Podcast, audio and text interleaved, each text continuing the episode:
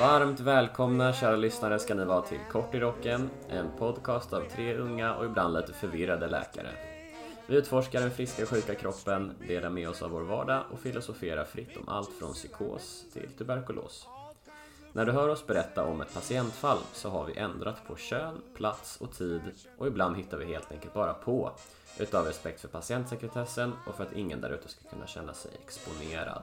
Och dagens avsnitt kommer handla om just psykoser.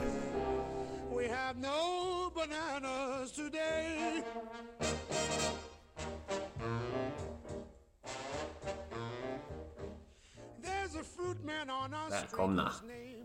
Ludvig, Välkomna! Sebastian, Nej men tackar. vad har, vi för, ja, vad har vi för koordinater på, på Ludvig eh, denna afton? Okej. Eh, jag, är på, jag är på breddgrad, eller latitud och longitud.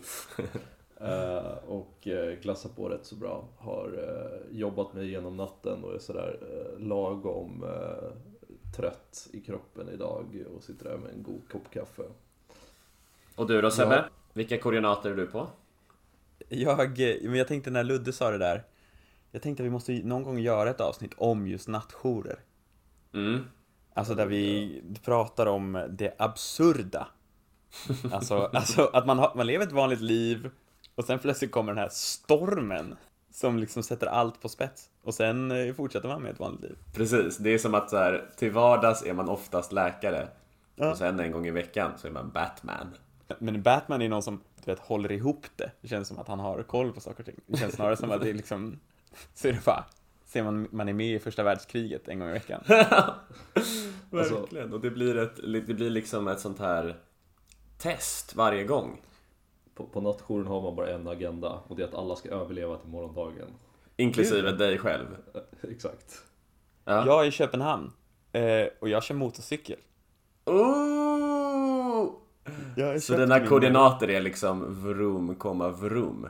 Min, mina koordinater är precis. Jag Yeah. kör Bispebjorn. Bispebon heter den.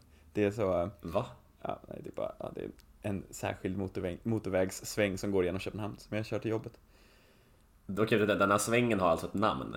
Och du kör den till jobbet. Jipp. Du är alltså en läkare på motorcykel, På, På- Bispebon. På nattjour, så du är basically Batman.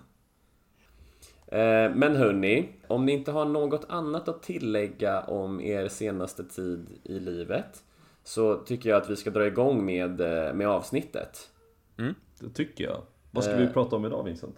Alltså vi ska prata om, kan ju vara mitt favoritämne. Och det är nämligen psykoser.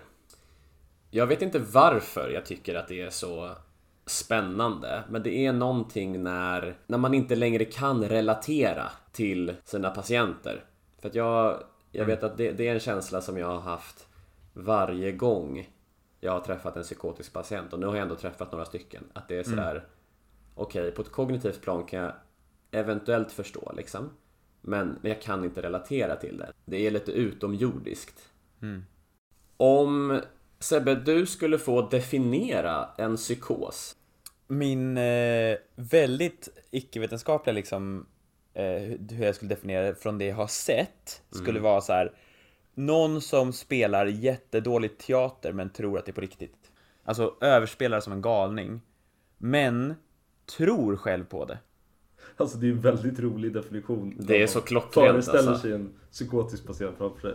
Ni som inte har sett en psykos fattar inte hur klockren den här beskrivningen är. För det var exakt det jag tänkte första gången jag såg en psykotisk patient. Jag var så här. Det här är ett dåligt manus av typ tre olika pjäser i en. Får jag, får jag ta och gissa på vad, den, vad definitionen är Ja, rent medicinskt? ja du får, du, ja. Så har jag för mig att det är någonting i stil med en förändrad verklighetsuppfattning som inte går att förankra i sin liksom, närvaro eller sin, sin omgivning. Alltså att du upplever världen på ett annorlunda sätt än de runt omkring dig. Det skulle jag säga duger liksom. När jag, när jag kollar runt på lite olika, olika definitioner så får man upp liknande det du sa. Ehm, alltså ett mentalt tillstånd där känslor, tankar och övertygelser är så störda att personen tappar kontakt med verkligheten Eller sluta förstå vad som är verkligt och inte. För att grejen med psykoser är ju att de ofta, de befinner sig också på ett spektrum. Så att sådana här liksom full-blown psykoser där allting är helt upp och nervänt. Det är ju mer liksom i den akuta fasen. Men psy- många psykossjukdomar är ju tyvärr rätt långvariga och går i vågor och när de är stillsamma så kan det vara liksom att ja, du vet fortfarande var kylskåpet ligger och hur man gör en macka liksom. Men du tror också att Säpo spionerar på dig. Att det är vissa domäner av psyket som är påverkade av den här verklighetsfrånkopplingen. Ja, jag tänker ska vi ta ner det en, en liksom ännu enklare nivå för de som kanske aldrig har sett eller tänkt på att de har sett en psykotisk Ja, varsågod. person. Så tänker jag att liksom, då ska man ju föreställa den här personen, du vet, som går och ser lite annorlunda ut och muttrar och mumlar för sig själv och, eller pratar högt med sig själv men pratar inte med någon annan. Eller någon som står på torget och skriker att de är Jesus eller Messias. Ett vanligt symptom på en psykos, men måste ju inte vara så, är ju att man hör röster eller att man... Det det är ju ganska ovanligt att man ser saker, men även det händer ju ibland. Eh, Så, så det är den typen av liksom fulminant galenskap man pratar om när man ändå pratar om, om psykoser. Sen finns det ju många olika varianter eh, såklart. Och det kommer vi säkert komma in lite på. Det, det ska vi komma in på. Jag har bara en tanke där kring när du säger det här med fulminant galenskap. Att liksom mm, Det kan vara lätt att man då drar alla med psykossjukdom över en kam och, och säger att de är galna när det ändå är, när det är så att Ja, de flesta som har en psykossjukdom har en eller flera korta episoder med en sån här fulminant galenskap då, då liksom. Ehm, Men de flesta med psykos lever ju med, med sjukdomen. Eh, och och eh, många kan lära sig liksom att, eh, att hantera den. to eat, but you should hear him speak. When you ask him anything, he never answers no. He just yeses you to death and then he takes your dough. Oh, yes. We know God of the banana. We know God of the banana today. Got big Det finns, eh, det finns kriterier, det finns en tjock handbok inom psykiatriska sjukdomar. Ja. Bland annat då om schizofreni. Ja. Eh, Jag tänker, jag går bara igenom dem lite snabbt och så kan ni få beskriva vad de, vad de betyder. Ja. Okej, fem kriterier. Första är, alltså för att då ha en diagnos på schizofreni. Ja. Vanföreställningar. Vad är det? Eh, vanföreställningar är när man har, okej, jag, nu gissar jag lite. Mm. Att man har ehm, uppfattningar om världen som inte stämmer. Och hur vet man Alltså, om, okej. de inte stämmer? Eh, men, till exempel att man, ja, men till exempel att man tror att man är jagad av Säpo. Mm. För att eh, alla andra håller inte med om de här. Precis. Utom Säpo som vet. Nej, säg inte så. Då blir jag Okej. paranoid. Alltså Okej. det där har hänt någon gång. Jag svär att det där har hänt någon gång. Att någon bara, jag är jagad av Säpo eller liknande grej. Och så har de faktiskt varit det. Ja, ja. Men nu, men nu Ludde vet jag inte om du är orolig för att du har schizofreni eller för att du är jagad av Säpo. Nej. Saker alltså, man inte ska säga till en patient på psykakuten. Vilken? Det du nyss sa. ja, just det. Ehm, nej men, uh, vanföreställningar är övertygelser som ska verka udda eller overkliga för de flesta runt omkring och enkla att motbevisa. Ah. Så inte det här med Säpo går ju inte in då? De Det ska är vara... svårt att motbevisa. Nej men alltså det... Det är väl snarare ett paranoid inslag då, fast det är ju ändå någon form av vanföreställning. Ja, alltså du Det vet är ju att du har en föreställning om världen som inte stämmer överens med vad alla andra gemene tänker mans- om världen. Gemena mans uppfattning. Liksom. Ja, exakt. Just det. Men man, får, man ska inte vara så mycket så paragraf, paragrafryttare som psykiater, tänker jag. Verkligen vara- inte. Verkligen här, inte. ja, det kan ju stämma, liksom teoretiskt är det ju möjligt Mm. att Säpo faktiskt jagar dig, så jag kan inte motbevisa den Mm. utsagan. Eh, men okej. Eh, vi har gått igenom vad vanför, vanföreställningar är. De är overkliga för de flesta runt omkring och de ska vara enkla att motbevisa. Och det är uppenbart att det finns så himla många om och men kring det här. Men det finns också lite olika typer av vanföreställningar. Eh, Där då paranoida vanföreställningar finns med. Och eh, vet ni vad referentiella vanföreställningar är? Nej. Alltså via någon annan eller via en, en tredje part typ. Mm, ja, nästan kanske. Det här är alltså det här fenomenet patienten upplever att TV Alltså TVn pratar direkt till dem. Eller typ att så här väderkillen har ett dolt med, meddelande till just dig liksom.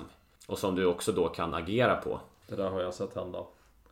Oj, på riktigt? Ja, Ja, det har jag sett hända på, på psykiatrin. mm. ja det är intressant alltså. Okej, somatiska vanföreställningar. Vad kan det vara? Okej, det kan vara att man känner att man har maskar under kroppen. Ja. Shit, det kändes som att du läste precis från min skärm här. Jaha. Det här Eh, kanske men är en det- referentiell vanföreställning. Man kanske, men det känns också någonting, de här som typ plockar, vad fan är det, de så här plockar grejer från sin hud och tror att det är, så här plockar typ så här eh, svarta små så här hårflisor eller saker från hårbotten och så lägger de det i en burk och så menar de att det är bevis på att det är, att de har insekter som har liksom Mm. attackerat Eller dem. aliens. Nej men absolut. Och det där är ju liksom ett hopkok av liksom en somatisk vanföreställning och en sorts, vad ska man säga, generell vanföreställning om att, alltså, du vet, den fortsätter. Det, är inte, det, det tar inte slut vid huden utan det går vidare till den här burken och sen så ska man också agera på det, man visar det för andra liksom. Ja, Att den verkligen lever sitt eget liv. Religiösa vanföreställningar. Att man tror på Gud. Jesus. Att man tror på Gud. Ja, jag vet inte om det räknas. nej. Jag tror att det är väl ofta, eller den vanligaste som jag har sett i varje fall är ju, och det är ju faktiskt väldigt, väldigt vanlig vanföreställning, att psykotiska patienter själva tror att de är Messias eller Mm. Jesus Mm. Någon liknande variant av liksom, religiös central figur. Mm. Och att de är liksom Guds sändebud typ. Mm. I alla dess olika varianter av olika trosuppfattningar. Tror ni Jesus själv hade blivit diagnostiserad med religiösa vanföreställningar om han fanns idag? Jag skulle säga att han eh, snarare kanske hade en eh, megaloman personlighetsstörning eller någonting. Narcissistisk personlighetsstörning. Men han var väl jätteödmjuk? Hallå, det är Jesus vi pratar om. Jag backar sakta under till min skamvrå. Det är bra. Får mig, eh, Det är bra, det är bra, det är bra. min, eh, dumstrutt. Bak med dig till sakristian. Men jag Hävare. menar, det, att tro på Gud kan ju inte vara en vanföreställning för det är ju extremt svårt att, miss, att motbevisa. Ja, Det är, och det är hela filosofihistorien har försökt motbevisa det. precis, men det är samtidigt, skulle jag som troende få en uppenbarelse att, att Gud var ett flygande spagettimonster så är det väldigt många i min klick som hade Ja. sagt app, app, app, det har du inte rätt. Och då Ja. kanske det hade varit, du vet, närmare en vanföreställning eftersom att det är ingen annan som håller med mig. Men om du nu Sebastian hade suttit här alla typ Ja. Kristi brud eller någonting eller jag kan inte hela Sebastian är Kristi brud i det här Ja scenariot. men att Sebastian har suttit här nu i podden och berättat att jag är liksom Guds sändebud till jorden. Ja. Och min, min väg är den enda rätta vägen och Mm. alla andra kommer brinna i skärselden eller någonting. Alltså det Ja. är ju, tänker jag, en religiös vanföreställning. Det, okej. Men det, ja, jag tror att vi har pratat om det innan, men om, om det skulle liksom komma någon från typ så här bergen i Kambodja liksom, Mm. som kommer till Sverige och sen så, och, och tror på, de tror ju på liksom att träden har liksom eh, Ja, själar. Alltså eftersom man, den psykiatriska definitionen är så himla liksom kontextbunden så blir det liksom, redan där så blir det typ svart att säga Jaha, men de flesta, i, om, de flesta omkring dig nu skulle säga att det här är något helt hittepå liksom.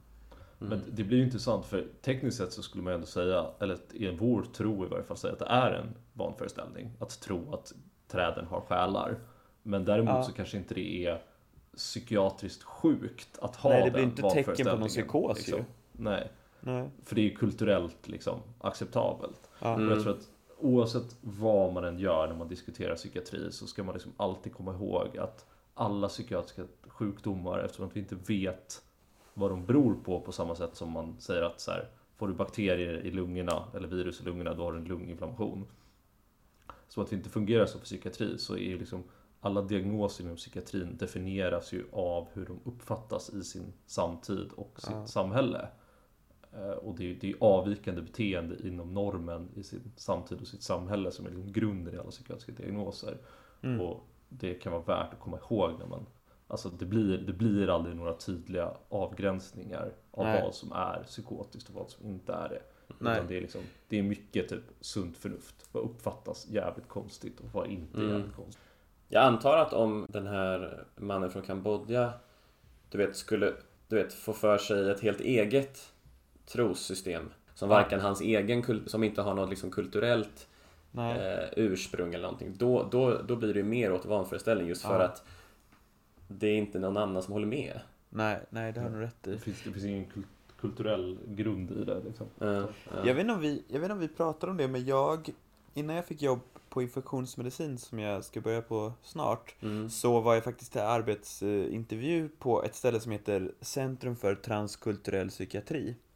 Ja, just det Ja, det var jättespännande. Jag tog inte det jobbet då för att jag kände typ att eh, det blev, det blev så himla smalt. Att, Mm. jag, att jag, jag kände att jag vill liksom, eh, vad ska man säga, utvecklas mer som läkare. Du ville skaffa dig breda meriter Ja, ja men typ och liksom jobb och liksom, vad ska man säga, mest av att bara bli trygg som läkare. Alltså bli Mm. trygg i sin läkarroll.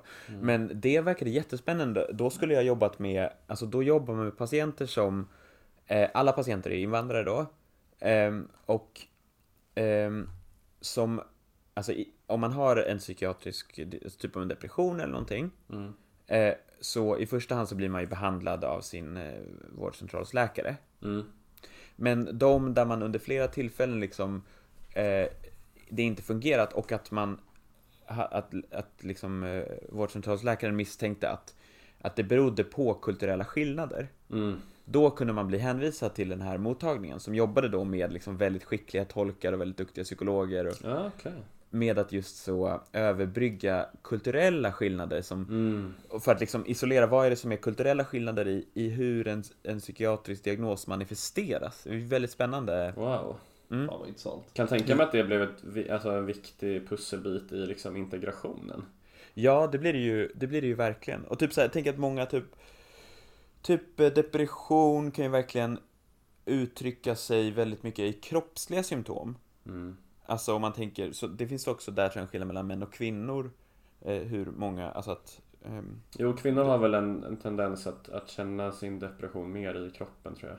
Men eh, jag tänkte också mer liksom att, eh, att, en, att eh, många kvinnor är bättre på att sätta ord på saker och ting medans, alltså om du har en äldre man som kommer till dig så, och sen så har han depression så kan det liksom, egentligen så börjar han klaga över huvudvärk typ. Mm. Eller, eller liksom att han har ont i kroppen. Mm. Alltså, eller någon, alltså att, att det är typ eh, på grund, och då blir det också, det är också en kulturskillnad kan man ju prata om då. Eh, men, att, men att här också då, i, i, från olika länder, eller olika kulturer i olika länder, så, så uttrycker sig psykiatriska sjukdomar olika. Mm. Det tycker jag är väldigt spännande. Ja, fan jag vill bara fortsätta prata om det här. Jag ska bara gå igenom de här eh, sista kriterierna för, eh, för schizofreni. För Ja. att eh, nummer två här är då hallucinationer. Mm. Berätta vad en hallucination är Ludvig. När man ser eller hör någonting som omgivningen inte ser eller hör. Mm. Eh, ja, nej men det, det skulle jag säga rätt. Alltså det är en sinnesförnimmelse utan yttre stimuli. Ja. Alltså, en, ni vet fantomsmärta? Mm. Alltså om man har fått amputera sin arm så har man ändå ont. Det kan jag inte relatera till. Nej, det kan inte jag heller relatera till. Jag har mina armar kvar. Skönt. Men skulle ni kalla det för en känselhallucination? Det är väl ändå Ja. yttre stimuli. Alltså typ. För det, alltså, kommer inte smärtan från att nerverna som är kvar i liksom stumpen i det här scenariot då, att man har tappat en arm eller ben, eh, liksom triggar. Men eftersom att de triggar liksom djupt inifrån så har hjär- i hjärnan så tänker man fortfarande att den här, den här nerven liksom signalerar så är det i foten. Ja. Och då är det ju ändå något form av yttre stimuli, typ. Så du menar att det är liksom inte hjärnan som gör fel, utan det är nerverna? Mm. Jag tänker att det är en del av liksom Ja, sårläkningsprocessen. det kan- det kan du alltså typ inflammation i såret eller ärret och så liksom successivt. Där det där. Det kan ju ta ganska lång tid innan det försvinner tänker jag. Bara för att ta det andra partiet då, så jag skulle kalla det för en hallucination. Ehm, men helt utan vanföreställningar. För att det är det som är grejen med, med schizofreni och, och s- fulminanta psykoser är ju att du upplever någonting utan att det finns en källa till det, typ en hörselhallucination. Men du tror ju också att det är en riktig röst. Medan i det här eh, scenariot kan man kanske kalla det för hallucination men man är helt medveten om att det inte är verkligt. Liksom. Jo, nej men det är ju sant. Det är faktiskt en skillnad. Mm. Vad har vi mer? Vi har oorganiserat tal och tankeverksamhet. Hur skulle ni liksom beskriva det? Eh, tankes... Vad heter det? Ordsallad. Mm. Där man bara säger massa ord Mm. eh, i en, som en salladsskål och sen så snurrar man runt dem. Och så kommer de ut helt... Precis, och det är sällan en liksom särskilt god sallad. Det är inte så att man har efterforskat i vad som hör, hör bra ihop liksom, utan det är väldigt... Det här med röd tråd har liksom aldrig varit psykotiska patienters starkaste sida. Nej, och det är ju faktiskt ett av de kännetecknen när man liksom gör ett så kallat psykiskt status på en patient, om de håller röd tråd eller inte. Bra Ludvig! Jag tänker att det här med tankestörningar, för det är ju som en lustig grej Mm. eh, som är väldigt svår att visa genom en podd. Men när man pratar med patienter som är psykotiska ibland så kan de prata väldigt upphetsat så här. Och, det- och, men du, och så liksom byter de så och det går fort. Och sen så bara plötsligt blir det tyst. Och så bara stirrar de iväg på någonting i rummet. Eller de tappar ordet och blir liksom helt blanka. Mm. Och så kanske de tar en paus och så kan de börja någon helt annanstans. Mm. Eller liksom komma tillbaks på någonting. Precis, upprepa samma liksom- sak 17 gånger liksom. Och, Precis, Mm. att det liksom hakar upp sig och sådär. Mm. Eh, och, och det är väl i alla fall en variant av typ så här tankestörningar som man kan, som man kan märka av ganska tydligt. Ja, ja. Det fjärde är eh, oorganiserat beteende.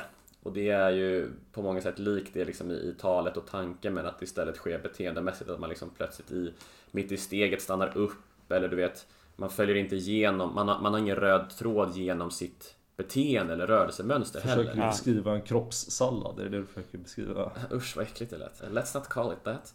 Och sen det sista eh, är de negativa symptomen. Mm. Eh, Kan ni berätta lite om, om dem och kanske lite berätta om vad de gör med prognosen hos en schizofren patient?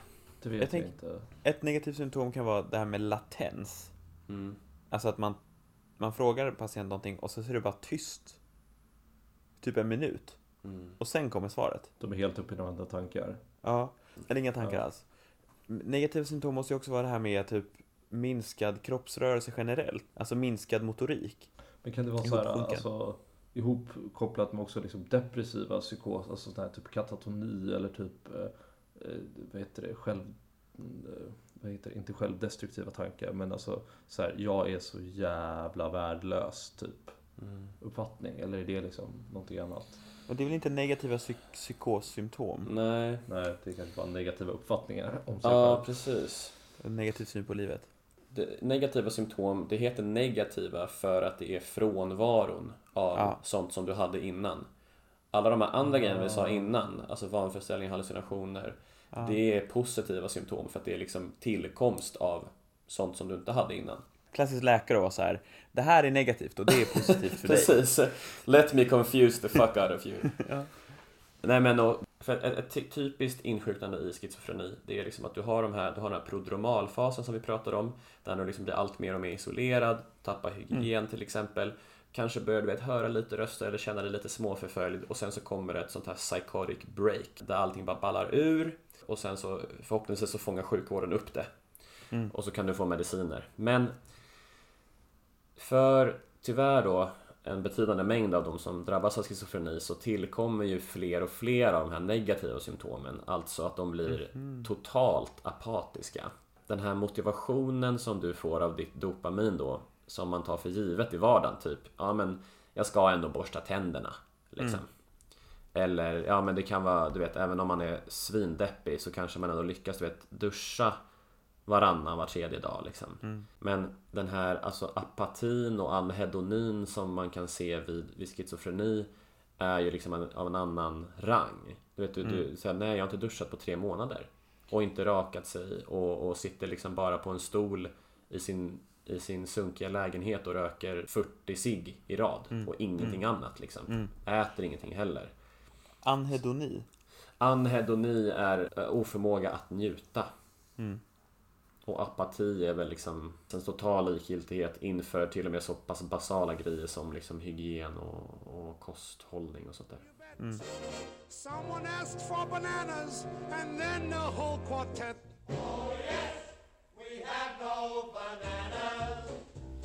We have no bananas today.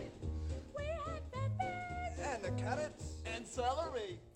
Ska vi sammanfatta lite snabbt då bara? Det, det är hur man liksom vad, vad diagnosmässigt är en psykos innan vi pratar om de ännu mer spännande sakerna. Ja, eh, hur ska man sammanfatta det då? Ehm, det ska förekomma... Det ska, där. precis. Det ska förekomma vanföreställningar, hallucinationer, oorganiserad tanke och talverksamhet, oorganiserat beteende och sådana här negativa syndrom. Alltså Mm. frånvaro av njutning och motivation. Mm. Eh, Saker och ting stannar upp i verkligheten och skyndas på i overkligheten. Kanske man kan säga att eh, schizofreni handlar om. Ehm, vet ni förresten, eh, jag skulle bara vilja typ spräcka hål på en ganska vanlig myt. Ja.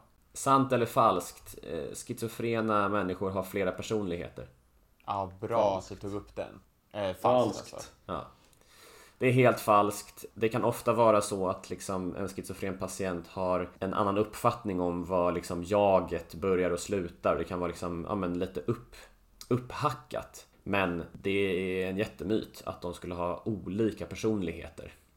Varför, undrar var det kommer ifrån?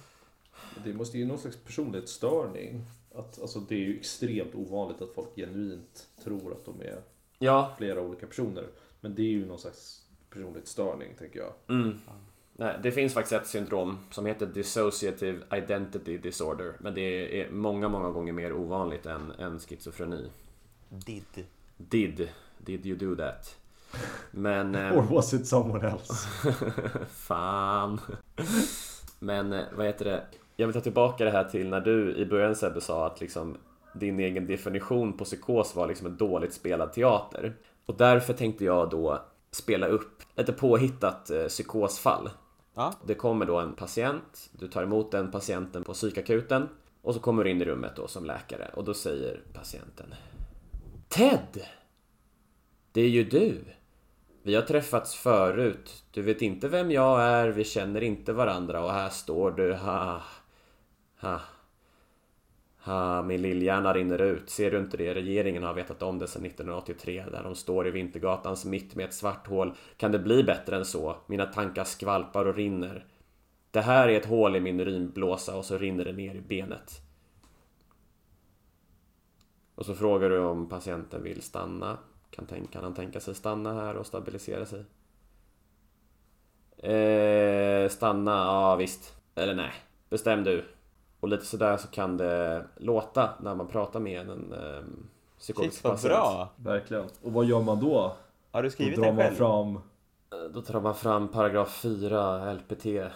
Exakt. Just det här fallet finns det kanske ingen liksom självklar indikation att, att patienten ska eh, läggas in på tvång.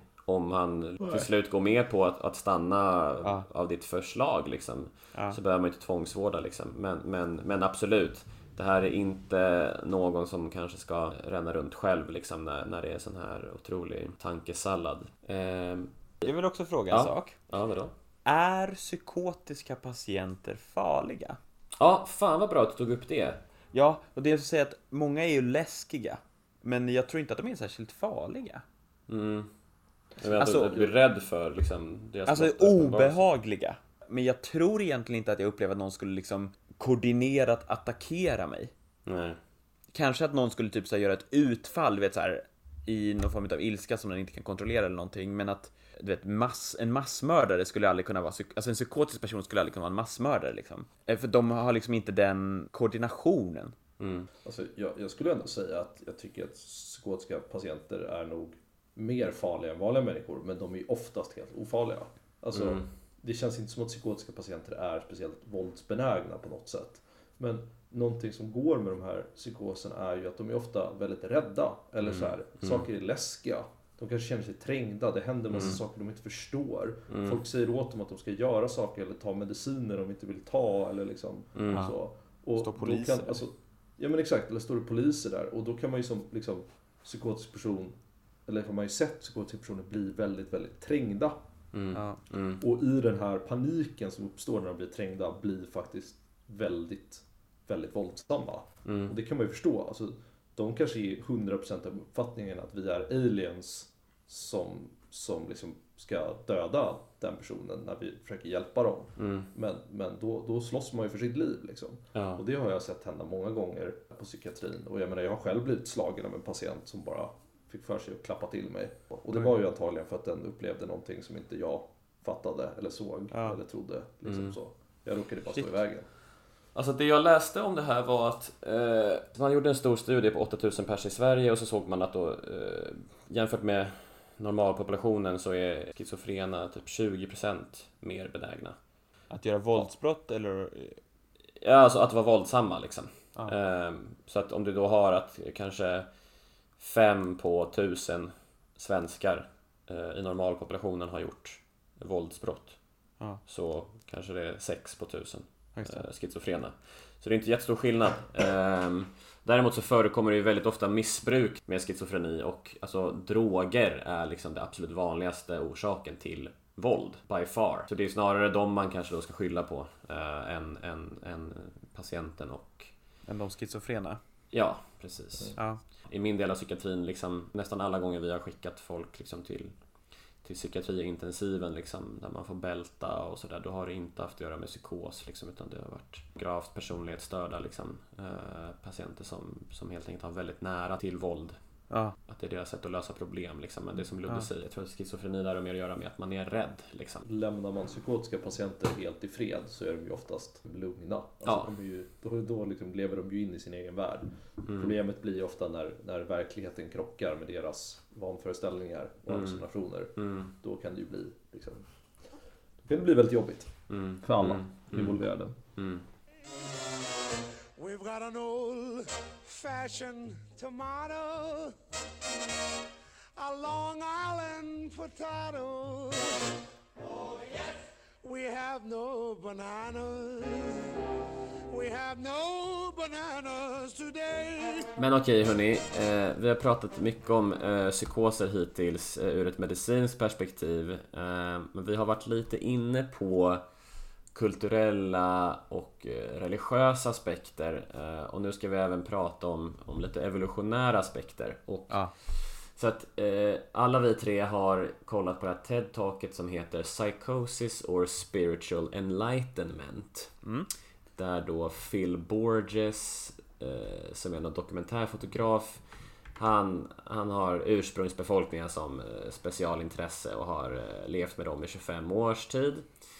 Och just det här med shamanistiska kulturer, alltså folk vars världsbild och tro på ett sätt kan liksom kanaliseras med hjälp av en spirituellt woke individ, alltså en shaman. Och det här TED-talket handlar då om att den här unge, unga, unga blivande shamanens första spirituella upplevelser på väldigt många sätt liknar eh, insjuknande i schizofreni. Alltså det liknar väldigt mycket psykosen liksom. Vad fick ni för tankar av eh, TED-snacket? Jag blev lite provocerad, måste jag säga. Mm. Eller så här, han hade en väldigt, väldigt bra poäng som jag verkligen håller med honom i. Att, jag var ju inne på det innan. Det här med att liksom alla psykiatriska diagnoser grundar sig i sin, liksom, sin kultur och sin samtid. Mm. Eh, Alltså för att ha en psykiatrisk diagnos så behöver du ha någonting, ett problem som, som inte uppfattas av normen eller som, som liksom inte funkar i din samtid. Och han är ju inne på det att munkar och shamaner i, i liksom ursprungskulturer och sådär har liksom en, en plats och en förståelse i, i sin kultur och sitt samhälle på ett helt annat sätt. Och det håller jag helt, och att det är liksom väldigt positivt. Och, att det, och det, tyck, det håller jag verkligen med om. Att jag, jag tror att det hade varit jättebra om vi hade kunnat liksom hitta en plats Ja, eller det är väl därför kulter liksom existerar. Alltså sådana här små, små kulter. Det är liksom som en samlingshop för, för svårt psykiskt sjuka människor. Men eh, att, att ha en samtid där man liksom hittar en acceptans. Jag tror att människorna som lever med de här psykiska sjukdomarna skulle kunna må mycket bättre av att leva i en värld där man får liksom sväva ut i det här och få, få en liksom acceptans för det. Men sen så blev jag ganska provocerad av hans liksom han berättar det här, det är en väldigt stark berättelse. Och, och det är just det som är hela grejen. Att, att det är en berättelse och inget annat. Och, och hans idé om att de här individerna har liksom någon så här, eh, vad var det han kallade det, någon, någon högre kognitiv state liksom. Och, och så ascension och, och liksom som att de här hade någon slags djupare förståelse av livet.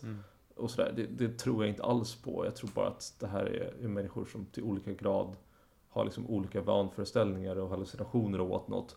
Men, men jag håller starkt med om att en, en liksom närvaro och en kulturell acceptans i sin omgivning är ju starkt gynnande för prognosen av hur de här män, människorna mår. Liksom. Skulle du kalla de här shamanerna för sjuka? Eh, ja, det skulle jag absolut göra. Men eh, det tycker jag. Men, men samtidigt så, så kanske de mår mycket bättre av att få liksom leva i sin sjukdom i en värld där folk accepterar dem. Gentemot att här, när du liksom typ, ja, men riskerar att bli inlåst på psykiatrin och, och tvångsmedicineras eller liksom åt något. Det generellt tror inte jag är ett speciellt bra sätt att hantera. Eller det enda bra med det är att det är ganska effektivt för alla andra. För det är ett bra sätt att liksom minimera skadorna av psykiskt, allvarligt psykiskt sjuka individer.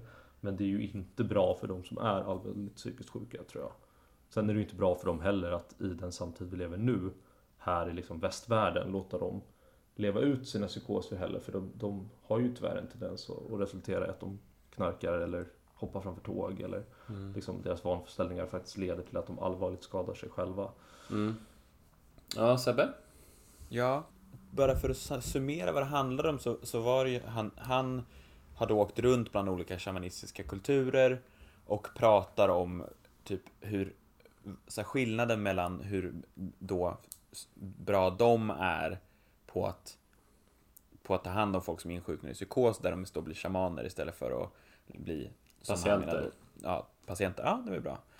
Ehm, jag tycker nog att det finns, det finns delar av det som jag tycker var intressant, tror jag.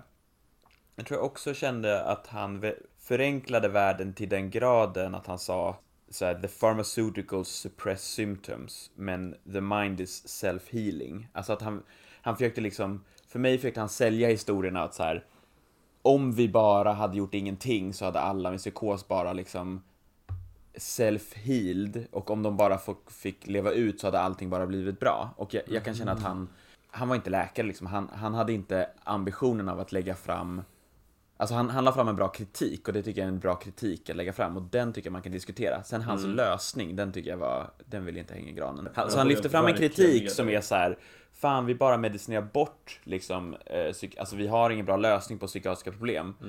Och det tycker jag han har helt rätt i. Men, men lösningen är liksom inte bara så här, alltså folk ska bara självhila. Och, typ, och så tro, alltså han trodde ju också på riktigt på att de här människorna var psychic. Han, skrev, han sa till exempel så här By the way, he's very psychic, he has very strong healing potentials. Och så pratade han om så här att kvinnan typ så här en, en kvinna då som han pratade om hade dragit ett streck i sanden och så bara och hon bara det kommer bli storm imorgon och så han bara och dagen efter blev det storm. Alltså att någonstans jag bara var så här men herregud du har ju gått så mycket in i det här att du överhuvudtaget inte har liksom någon förankring kvar till vad vi skulle kunna göra med vårt samhälle. Alltså han var ju bara helt såld på att shamanism är lösningen på allting. Liksom. Jag håller verkligen med dig Sebastian. Det var precis det som jag upplevde som provocerande också. Alltså, jag tycker att en intressant grej, det här du sa Ludde, att du ändå skulle kalla dem för sjuka. Vi, vi som då inte tillhör någon shamanistisk kultur längre, vi har ju på något sätt tagit ensamrätt över vad som är sjukt och friskt liksom. Och sjukdom är på något sätt liksom, ja men det är, det är no, någonting som avviker och som också är problematiskt. Smärtsamt eller dysfunktionellt eller någonting. Det, det är väl kanske liksom en, en lös, lös definition av vad en sjukdom är liksom. Men just när det kommer till det psykiatriska så känns det som att det är så himla beroende av ehm, av det här runt omkring. Och något jag reagerade på i det här TED-talket var det här han sa, den här tibetanska pojken som fick psykoser och som nu är liksom eh, Dalai Lamas personliga orakel typ. Att det var som att hans berättelse var ju att, att han av en äldre shaman fick lära sig att gå in och ut ur sådana här transtillstånd liksom, alltså det, eller det vi kanske kallar psykos då. Och där kände jag liksom här, men vad fan är det vi missar liksom? Uh, för att, för att på, på den här berättelsen, just om han i Tibet, så lät det ju som att det var en person som som typ jobbade som shaman. Alltså han kunde lite på kommando och med andras hjälp gå in i de här spirituella dimensionerna eller psykos eller vad man nu vill kalla dem. Och sen kunde han komma ut helskinnad. Eh, och typ var, var så här liksom fåraherde egentligen till, till 90% och sen var han liksom shaman när han behövde. Det, det känns ju väldigt sällsynt med schizofrena patienter i, i vårt samhälle. Och då är ju frågan liksom så här, okej hade, du vet, hade man tagit den här pojken från Tibet, eh, skickat honom eh, till, till Sverige Ja. och, och han hade liksom han hade fått de här upplevelserna här. Hade han blivit shaman då? Nej, nej, verkligen inte. Alltså, jag vill också bara säga tillbaka till det, jag tycker det är intressant det du säger med sjuk, alltså, eller som jag kallade att de ändå säger sjuka, det kanske är en somatisk, eller semantisk menar jag, eh, liksom, skillnad. För jag antar att de kanske inte är sjuka, för det är inte så nödvändigtvis så att de lider av det i, i deras samtid. Men att det är någonting avvikande i varje fall, skulle man väl ändå säga. Men jag håller med dig, det är jätteintressant att tänka sig att den här, eh, alltså då munken i det här scenariot på något sätt har liksom inte lärt sig kontrollera sina psykoser men i varje fall hittat liksom hanterbart sätt att förhålla sig till dem då. Eller någonting sånt. Och det kanske är mycket möjligt så att du kan träna upp. Eller liksom om den här historien stämmer bevisligen till viss del kan liksom få någon form av kontroll över det eller liksom ta kommando över det på något vänster. Men det tror jag är liksom, det är väl en negativ aspekt av, av på det sättet vi, vi sköter det i västvärlden. Att det blir väldigt svårt om du bara liksom sjukdomsförklarar det hela, hela tiden. På tal om det här med sjukdomsförklaring. Jag hittade en artikel från Stanford. Det är en antropologisk studie. Eh, Där man har tagit då 20 schizofrena från Kalifornien. eh, 20 från Accra i Ghana. Och 20 från Chennai i Indien. Och då har man då sett att in the United States The voices, alltså de här rösterna som de hör, då, de här rösthallucinationerna. In the United States the voices are harsh and threatening. In Africa and India they're more benign and playful. Det låter mycket trevligare. Det låter jättetrevligt. The Americans experienced voices as uh, symptoms of a brain disease caused by genetics or trauma. Um, nu ska vi se. Uh, Det klingar ju väl med vår samtid att man tror att man, om man blir psykotisk så är det för att man har varit med om något väldigt, väldigt jobbigt eller för att man har något fel i hjärnan eller sina Mm, gener. mm. Liksom jag ska fortsätta läsa här. Also the Indians heard fewer threatening voices than the Americans. Several heard the voices as playful, manifesting spirits or magic and even as entertaining. Finally, not as many of them described the voices in terms of a medical or psychiatric problems as all of the Americans did. Mm. Intressant. Alltså, nu kanske vi inte ska, vi ska, inte ska, kanske inte ska hänga upp hela vår syn på det här på en, på en studie, om det är så få deltagare, men jag tror ändå att liksom, det, det ändå förtjänar ju ändå en diskussion det här. Alltså jag tycker, när jag läste det här, jag var så här: What? Nej men Ja. jag, eller jag, jag känner återigen bara så här. Vad fan är det vi gör för fel? Ja. Men jag tänker typ också det här med, eh, alltså, en individualistisk kultur. Alltså, där vi har uppbyggt samhället som att all, alltså alla individer ska kunna agera som, eh, alltså en hel, alltså att man är, man är sin egen båt, eller vad, man, vad folk brukar kalla det. Alltså man är sin egen, liksom, sitt eget skepp, typ. Så att man ska kunna klara av allting i samhället själv. Eh, och när det kommer till liksom just psykiatriska eh, problem så blir det ju eh, för många att- att man inte klarar av alla domäner av livet. Nej. Eh, och i en kultur som är mer communal eller mer sammanhängande så kan man tänka sig att folk liksom klarar det bättre. Att, att okej, men jag kan inte laga mat till mig själv, jag kan liksom inte typ ehm, jag vet inte, skaffa ett hus, eh, du vet, eh, söka jobb på en sån digital jobbmarknad liksom. Men att om man, om man då får bo liksom hemma hos mamma eller om man bor hos sina grannar eller hur, eller liksom, alltså om man bor mer gemensamt och alla inte måste klara av alla delar av livet så kan man ändå tänka sig att, att man kan eh, ha det bättre. Du är inne på någonting som liksom, man kan hitta diskussionstrådar om i liksom, när det gäller varenda psykisk sjukdom. Eh, och även det luddiga begreppet som bara heter psykisk ohälsa. Eh, där det liksom visar sig att liksom kollektivistiska kulturer klarar av psykisk ohälsa bättre. Ja. Eh, och faktum är att prognosen för schizofreni är bättre i, eh, i Alltså, till exempel Ghana. Överlevnadsmässigt. Ja, allt. Alltså livskvaliteten är är bättre och, och jag menar det är väl inte så konstigt att tänka sig det om du har liksom sällskap av, eh, av röster och du tycker inte alls att de är störande eller hotfulla. Nej.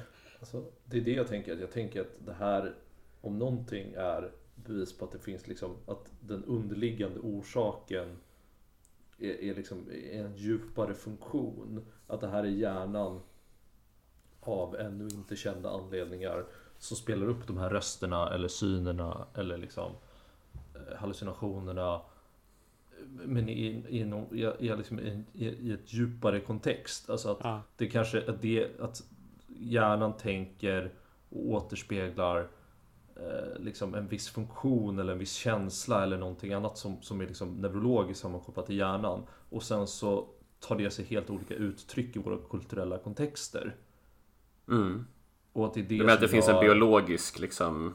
Ja, men det, grund. det tror jag. Jag menar all form av psykiatrisk sjukdom, även om vi inte alls vet vad och även om det är saker vi kallar för schizofreni och det vi kallar för psykos och det vi kallar för bipolaritet och sånt kan ju vara liksom 18 olika sjukdomar eller fler. Det vet vi inte. Nej. Men jag tror att symptomen i varje fall kan ju ha liksom eh, A-neuron kopplar till B-neuron och de gör, där händer någonting. Typ, Ja. Bara för att hitta på någonting. Och jag tror att det här är väl mer typiskt kontext av att A kopplar till B som leder till C. Men C här i sin tur, liksom, det är först där det kulturella kontextet kommer in. Precis, att den kommer, att den kommer senare. när C simuleras så kanske du liksom du, du väcker en viss typ av tankebana och den tolkas i sin kulturella kontext helt olika. Mm. Och, och i, eh, liksom i kulturer där du då är, är mer accepterat med de här rösterna så kanske det ses som något positivt, något reinforcement och letar hjärnan kanske automatiskt efter och spela upp röster för sig själv av saker som känns betryggande eller individer du känner.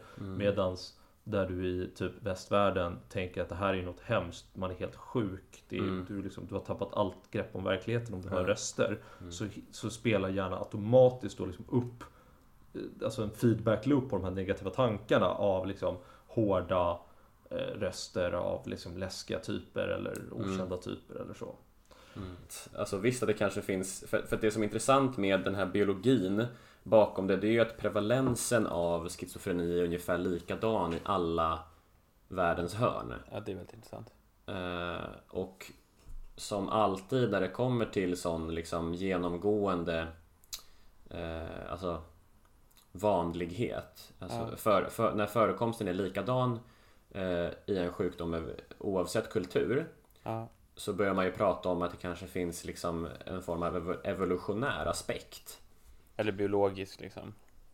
Ja, och jag tycker att de är ganska snarlika liksom, den biologiska och evolutionära aspekten. För att hade det inte funnits någon som helst eh, fördel Ja. med detta så, eh, så hade det ju kanske då inte funnits, eller då hade det kanske varit mycket, mycket ovanligare.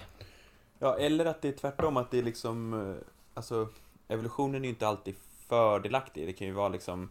Alltså att psykosen skulle kunna vara en konsekvens av eh, liksom andra fördelaktiga drag som finns. Men att psykosen i sig själv kanske inte har någonting fördelaktigt. Precis som du säger Sebbe, liksom att det skulle kunna vara en sån här överspillseffekt. Liksom att så här, typ att det mänskliga eh, karaktärsdraget kreativitet i sin mest extrema form blir en total liksom ordsallad och, Ja. och liksom att du inte längre vet vad som är verkligt och inte. Liksom. Ja. Eh, det här med liksom att ja, men en, en, du kan kolla på en tavla och den känns väldigt varm. Alltså så här, Mm. vadå, den är inte varm. Eh, den är lika varm som rummet men du känner ändå liksom Alltså att du, vet, den sortens kreativitet som de flesta kan relatera till i sin mest extrema form kanske då är liksom psyk, det vi kallar för psykisk sjukdom. Men, men det här med att det inte alls skulle ha någon fördel, det har jag typ lite svårt att tro Ha. med just med tanke på vad det här TED-talket handlar om. Nämligen att i kulturer som fortfarande eh, liksom grundar sig mycket på sham- shamanism och animism och sånt. Ja. Att de här personerna har eh, en viktig roll i samhället. Eh, och att de då blir bemötta med Oh hey you have a gift istället för Oh hey you're sick liksom. Eh, och om man då tänker liksom, återigen, liksom en evolutionär tumregel är väl liksom att så här Vi har levt Majoriteten av vår existens här på jorden har vi levt i sådana här små samhällen med liksom ett par hundra individer eh, i samklang med naturen och om man då antar att, att schizofreni är lika vanligt idag som det var för 200 000 år sedan liksom ute på savannen så kanske det var just en sån här Ja men att eh, fan en av hundra ska bli shaman. Men varför då? Alltså jag menar, om man säger att man är shaman och typ ritar ett streck i sanden och säger att det kommer en storm imorgon. Mm. Alltså, man kan ju inte förutsäga vädret genom att rita ett streck i sanden. Alltså, det går ju inte. Så att varför skulle liksom en sån, alltså varför skulle det vara fördelaktigt evolutionärt? Jag tror vi blandar ihop lite så här orsak och verkan här. Att evolutionen bryr sig inte ett jävla dugg om vad som är bra och vad som är dåligt. Evolutionen bryr sig bara om det som gör det mer fördelaktigt för dig att hinna sprida dina gener medan du fortfarande är sexuellt liksom, aktiv och kan reproducera. Sen allting annat som händer efter det, alla sjukdomar som händer efter det, det bryr sig inte det om för då har du ju, liksom, Ja. har du ju redan reproducerat. Evolutionen bryr sig ju bara om vad som, som ger dig, alltså den genetiska evolutionen bryr sig bara om hur många fördelaktiga saker som gör att dina gener sprids oftare och kommer i kontakt med andra gener. Däremot så kan det ju vara så att, att gener från psykotiska personer kan ha spridit sig vidare väldigt väl för om de har fått en funktion i samhället där de har blivit centrala för att de har Mm. liksom sagt sig kunna vara i kontakt med gudarna eller vädret eller whatever så kan ju det ha varit väldigt attraktivt i samhället. Mm. Och den illusionen av det kan ju ha gjort att de har varit väldigt duktiga på att sprida vidare sina gener. Det, det är skitspännande. Och sen vet vi ju faktiskt inte om det är så att det, det kan ju vara på väg, alltså frekvensen eller prevalensen av eh, psykossjukdomar kan ju ha ökat och kan ju ha mis, minskat. Vi, alltså, evolutionen pågår ju just nu också och vi vet ju faktiskt, det är svårt att säga liksom, om det här är någonting som vi sakta håller på att fasa ut nu då, till exempel när det kanske inte är lika attraktivt Mm. eller om det liksom är på väg upp på grund av ja, Men då borde man ju se skillnader mellan olika kulturer idag. Ja det är sant, fast det går ju så himla långsamt Ja. tänker jag. Men fan vad spännande att ni tänker att psyk, de, alltså psyko, psykosen lurar generna. Det, jag tänker inte att någonting lurar generna, jag tänker på att saker som har gjort dig på något sätt ger dig en, en fördel att sprida dina gener vidare gör ju, till, gör ju att dina gener blir vanligare i den genpool du tillhör. Och det är så du påverkar evolutionen. Jo, jag vet, men det är ju inte så att man liksom, det sker ju inte i ett sånt ett mot ett utbyte. Att så här, vad är det som gör Ludvigs gener, liksom, eh, alltså Ludvigs eh, attra- eh, vet du, evolution eller Sebastians evolution, att det, det är liksom arten i sin helhet. Och män, mänskligheten har olika roller. Alltså vi har olika roller att, att spela. Och nu menar jag inte på ett så konservativt sätt, liksom att män är så, kvinnor är så eller något sånt där. Utan mer så här, vissa är mer kreativa. Vissa är mer tillbakadragna och typ tänkande. Andra är mer agerande. Eh, att så här, det, vi har en lite eh, olika så här rollfördelning. Och för mig känns det helt självklart att, eh, att det som är religion och spiritualitet har en naturlig plats i ett mänskligt samhälle. Särskilt i, eh, i tidiga samhällen och liksom stam, alltså urbefolkning där man inte hade en, en vetenskaplig förklaringsmodell av hur världen funkade. Utan där det så här, var det någon som bara så här, oh shit, jag har liksom fått budskap här från liksom himlen eller från havet eller någonting. Ja. Som säger att, att det kommer en storm imorgon och så råkar den personen kanske ha rätt. Alltså det är ju så här, klart som fan att den personen blir ganska populär. Men att de här, alltså schamaner och religiösa ledare liksom, de har ju haft en jätteviktig roll att spela i ett mänskligt samhälle. Så på det sättet så är ju Och på vilket sätt viktigt då?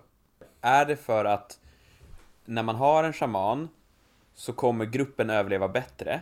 Eller är det för att eh, en shaman blir poppis och får ligga mycket? Alltså jag som tror väl att det... shamanen sprider sina gener vidare. Exakt, Det är ju alltså vilken av de två det- menar det du ju- Vincent? Det är väl Ja. antagligen båda två. Ja, jag tror också att det är en blandning av det där. Alltså, för jag tänker Men att, varför alltså, skulle ja, shamanen en- göra gruppen bättre? Alltså jag tror, jag, jag tror knappast att, att, jag tror knappast att schamaner Tänk så här, det här, okej, scenariot så här då. En schaman kanske är typ helt urusel på att jaga själv. Ja, Men han gör någon ceremoni med liksom eh, din klans jaktlag liksom. Och på något sätt liksom, du vet, fyller det med, med mening. Nu har ni de här andarna med er. Eran jakt kommer gå jävligt bra. Så det är alltså, på det, i, det, i det avseendet så kanske shamanen var mer, att det var mer av ett peptalk. Det handlar om sammanhållningen och typ så här en känsla av riktning. men hur skulle riktning och världsbild och sammanhållning sprida gener då? Det är väl ändå det som evolutionen handlar om? För en annan hypotes till exempel, det är ju så här, när man pratar om gener så behöver det inte vara att det är just bara för att jag, Sebastian, är psykotisk så behöver det inte vara att jag sprider mina gener mer, men det kan vara att min syster har liksom för hon har hälften av mina psykotiska gener så är hon mer kreativ och då sprids våra gener ändå vidare. Alltså det kan ändå vara liksom en ett spill, It spillover runs in the typ. family liksom. Exakt. Eh, så Ja, det är faktiskt en jättebra teori. Alltså, det, det, vi är ju inne på tre olika spår här. Vi är ju inne då på att det ena är liksom extremvarianten av ett, av ett genuttryck. Eh, det andra är att, att ett samhälle, förutsatt att, att det alltid har varit så, för det är bara ett antagande vi gör nu, att, det liksom all, att, att, en, att en psykotisk person har uppfattats som någon slags spirituell guide och liksom så. Men om det var så och, och alltid har varit så, så kan man ju liksom tänka sig ändå att det kan ha fått ihop eh, gruppen. Alltså, man, alltså samarbetet kan ju bli mycket mer effektivt om man tror att nu ska vi alla göra så här för därför att det här trädet har sjungit det till mig. Liksom, Eller whatever. Så är det mycket lättare att få ihop gruppen och driva åt samma håll. Och det kan jag tänka mig kan vara en stark liksom, eh, positiv faktor för, för det lilla samhället man bor i.